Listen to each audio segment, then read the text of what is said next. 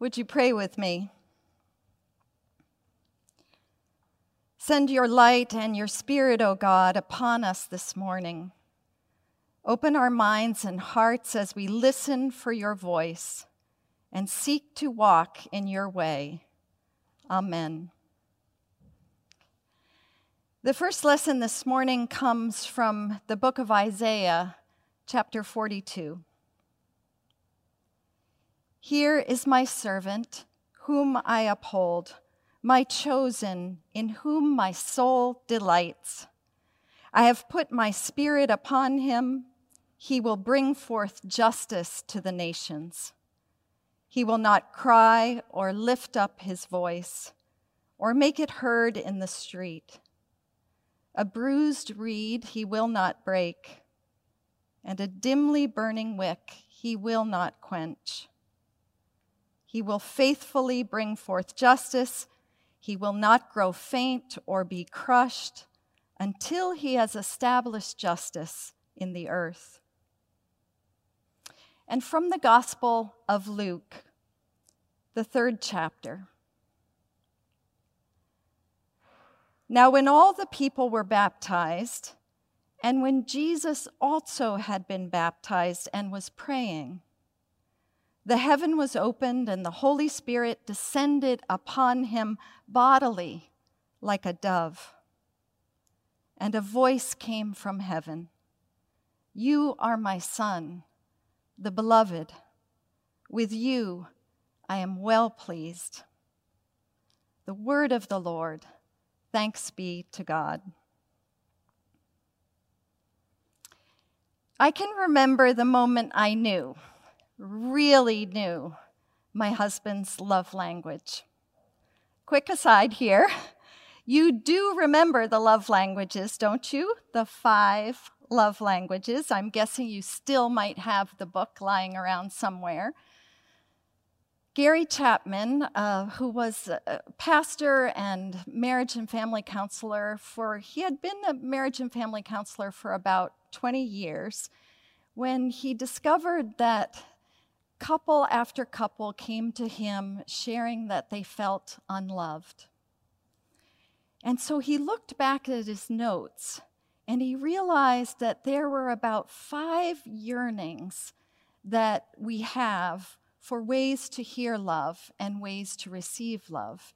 And he came up with five, what he called love languages. And he said that each of us have one that seems to be the central way that we hear and receive love. Do you remember them? And I want you to know that this book is actually still 30 years later on the bestsellers list. Do you remember those five love languages? The first, words of affirmation. The second, quality time. Then comes human touch, then the giving and receiving of gifts, and finally, the fifth, acts of service. Part of the process, Chapman said, was that we discover what our own love language is. But knowing your own love language is the easy part. The real catch, he said, was knowing what other people's love language is and trying to communicate your love in their language. The stumbling block for most of us, Chapman argues, is that we tend to use our language on others, even when it isn't a good fit for them.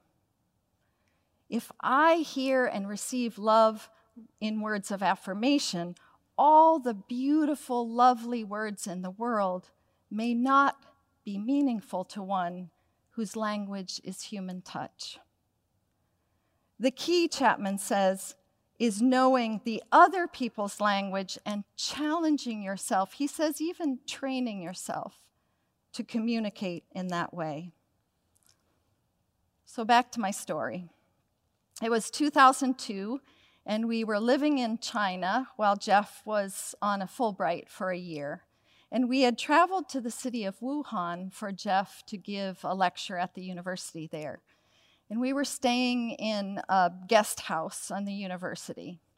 And Jeff got up and he put on casual clothes and went off for the day to meet with students and to tour the university. And the plan was that he would come back and he'd change and we would go together to a very formal dinner and he would give a keynote lecture.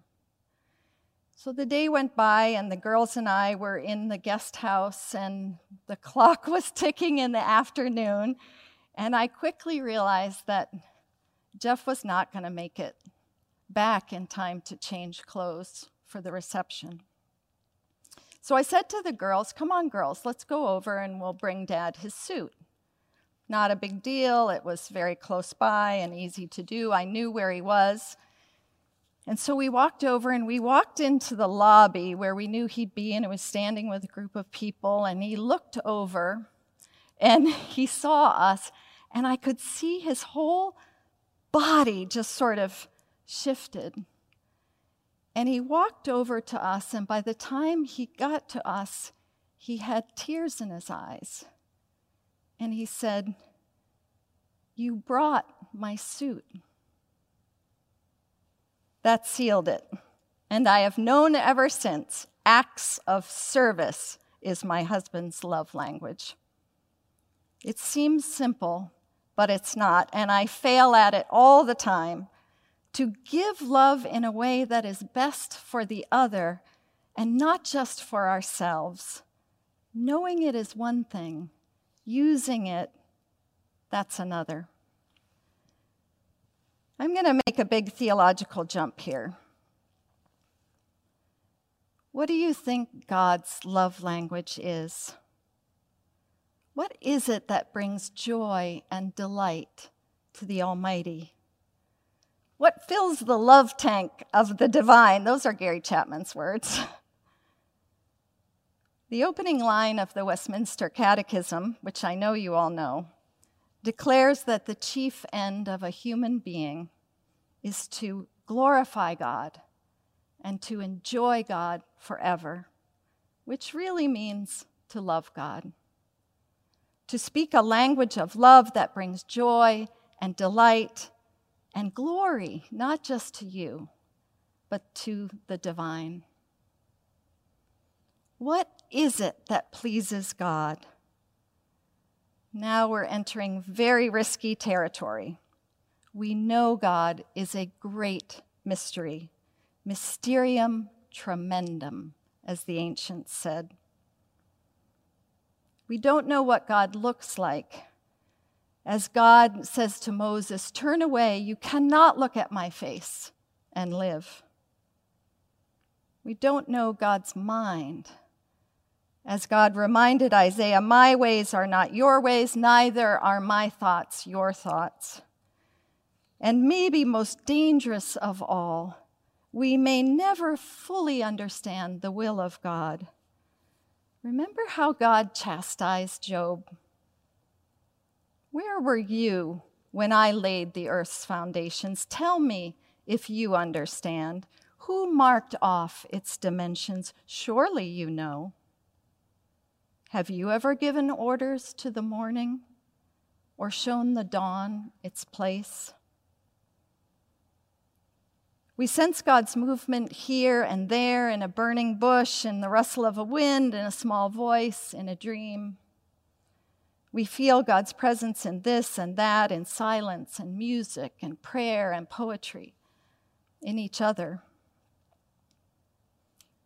It is unwise for sure to say that we know God in toto, or that we can define God's will as if it were our own. But it doesn't mean that we're left totally in the dark, that we're given no hints, no light, no insights into what reflects God, what embodies God, and maybe even what pleases and delights God. The season of Epiphany runs from now all the way to the end of February. And it's all about these hints, and it's my favorite season of the church year. What can we sense in the world that reveals the delight, the light of God? What stories can we tell that help us to know how God loves? A good place to start, for sure, is today's lessons. Those stunning words of God in Isaiah about the one who would bring justice. Behold, my servant, whom I uphold, my chosen, in whom my soul delights. And in Luke, God's voice to Jesus at his baptism You are my son, the beloved. With you I am well pleased. God delights in Jesus in his gentleness and courage, in his persistence and his works of justice. God delights in the Spirit and the healing that he will bring to all people. In his service, and most of all, God delights in the person of Jesus. It strikes me that Jesus actually hadn't done anything at his baptism when God declares this love and blessing.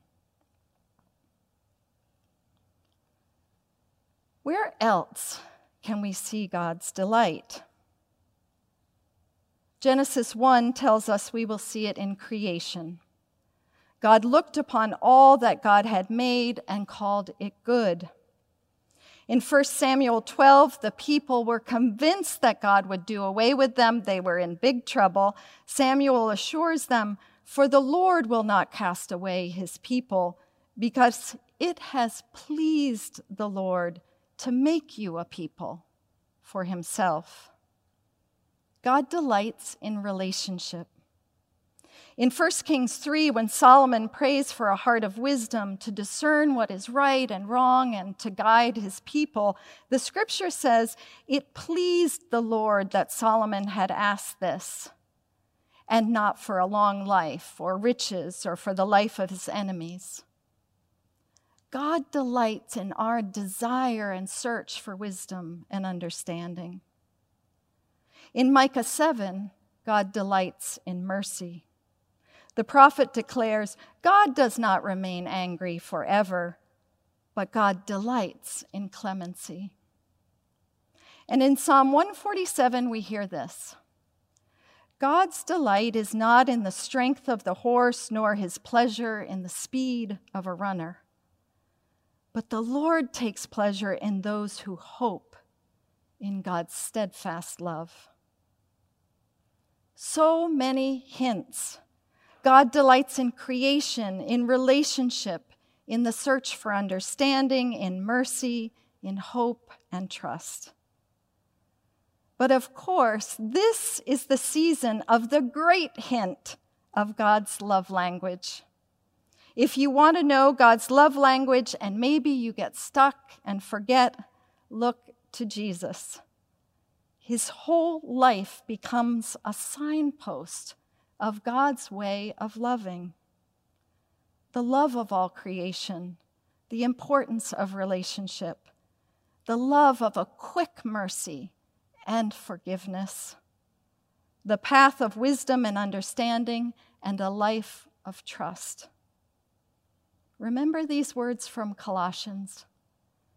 For in him all the fullness of God was pleased to dwell, and through him God was pleased to reconcile all things. This beloved child of God will bring justice to the nations not with a hammer or a sword, but with gentleness a bruised reed he will not break, and a dimly burning wick he will not quench. God declared in this beloved child, My soul delights.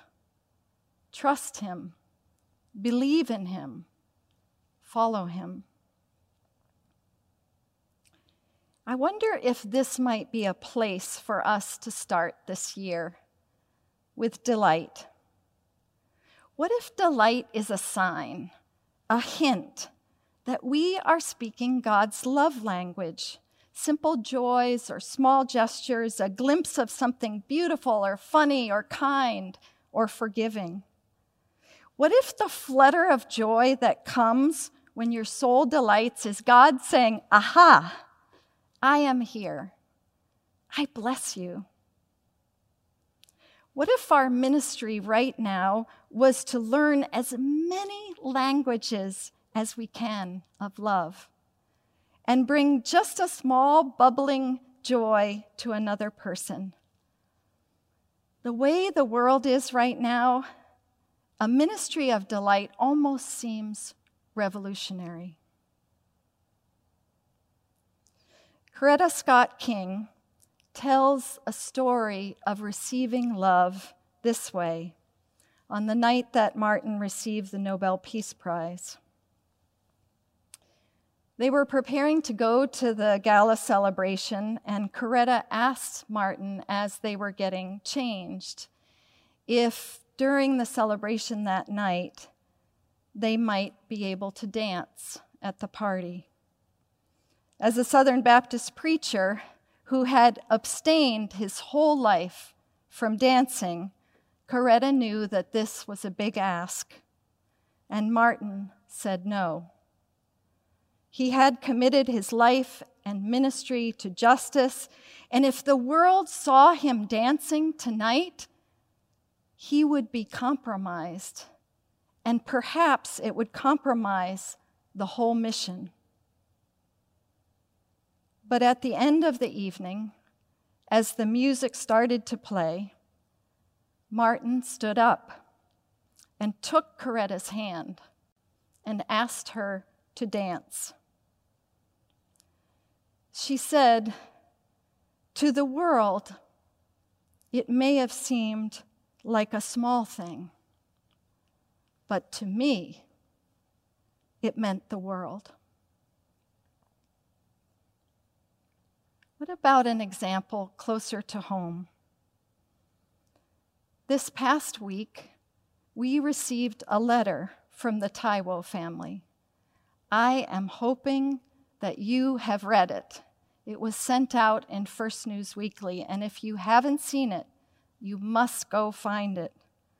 It's a letter of love and gratitude and blessing for our shared life together as a church. My heart leapt when I read it. Delight. The sharing of love, of mutual joy, of interdependence as a community, of gratitude.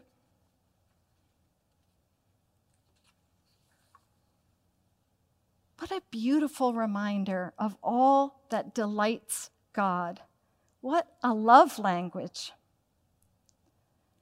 Parker Palmer says, it requires no special talent or effort to look at our world and point out the things that numb us or anger us or depress us. In fact, it's a no brainer. But becoming keenly and consistently aware of what's good and true and beautiful and life giving around us and within us demands a discipline. Love languages are a discipline. Not just feeling love, but finding a way to communicate it and share it, to give it to another. Of course, Jesus is God's love language. Not just an embodiment of God's love, but the communication of this love. But so are we. Remember God's remember Paul's words to the Corinthians. You are a letter of Christ, written not with ink but with the Spirit of the living God, not on tablets of stone, but on tablets of human hearts. Beloved, let's commit ourselves in these coming days to learning some new languages and communicating love to one another and bringing delight to one another and to the divine. And if you get stuck, or lost or discouraged, look to Jesus. He knows the way. Amen.